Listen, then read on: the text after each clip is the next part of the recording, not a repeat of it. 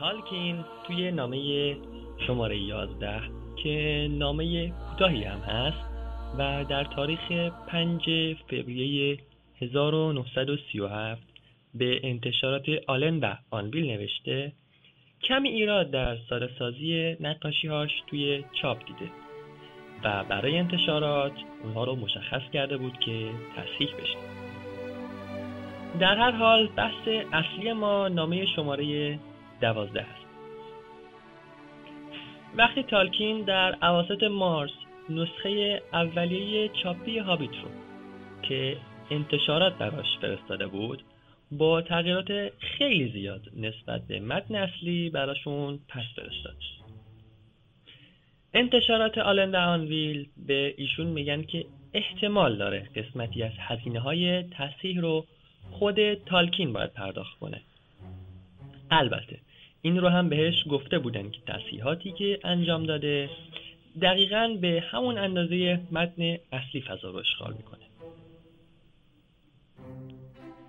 در تاریخ 13 آپریل 1937 این نامه رو از جاده 20 نورسمور در آکسفورد یعنی جایی که خونش بوده به همراه یه طراحی جدید برای جلد هابیت ویرایش شده که الان براشون فرستاده بوده به انتشارات آلند آنویل میفرسته.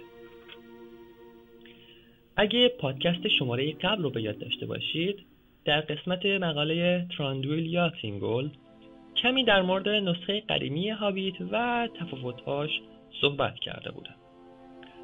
اگه فراموش کردید یا هنوز بهش گوش ندادید پیشنهاد می‌کنم برید سراغش. خب برگردیم سر متن نامه. که ببینیم چی توش بوده. اول کمی در مورد ویرایش ها میگه و بعد تشکر می‌کنه که مهربانانه بهش گفتن شاید بخشی از هزینه ها رو خود تالکین بخواد متقبل بشه. اونم در صورت نیاز. در مورد تصویر جلد هم میگه که این یه طرح اولیه هست و برای بهتر شدنش شاید باید از طراحاشون استفاده بکنن چون بیشتر از این در توانش نیست. و همین الان هم اشکالاتی داره. مثل وجود دو رنگ قرمز که اشتباه خودش بوده یا دو رنگ سبز که اصلا مهم نبودن یا مثلا به جای رنگ قرمز از سفید می‌تونن استفاده بکنن. میشه خورشید رو در نظر نگرفت یا فقط اشعه های دورش رو نشون بدن؟ البته حضور خورشید و ماه در کنار هم در آسمان هم گفته مربوط به جادوی در هستش. در ادامه از پیشیده بودن طرح میگه که بازم میشه رنگ کوها رو یکی کرد و یعنی از یک دونه رنگ استفاده بکنن.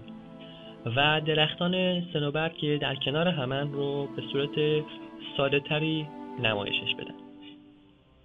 در آخر تالکین پیشنهاد میده که اگه شکل رو دوباره بکشن احتمال خیلی زیاد همه چیز ساده تر میشه. البته اون آخر نبود. این آخره در آخر در مورد نوشته های رونی روی طرح جلد میگه اگه خیلی نظرتون رو جلب کرده نزدیکترین معنیش این هست. هابیت یا آنجا و بازگشت دوباره. شروع ثبت وقایع سفر یک ساله بیلو بگین و گردآوری شده از خاطراتش. توسط جی آر آر تالکین و منتشر شده به دست جورج آلن و آنبیل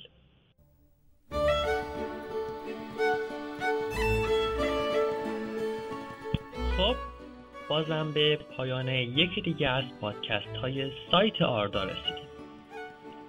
البته قرار نیست مثل پایان فیلم ارباب حلقه ها از بندرگاه های خاکستری بادبان بکشیم و اثری ازمون باقی نمونه.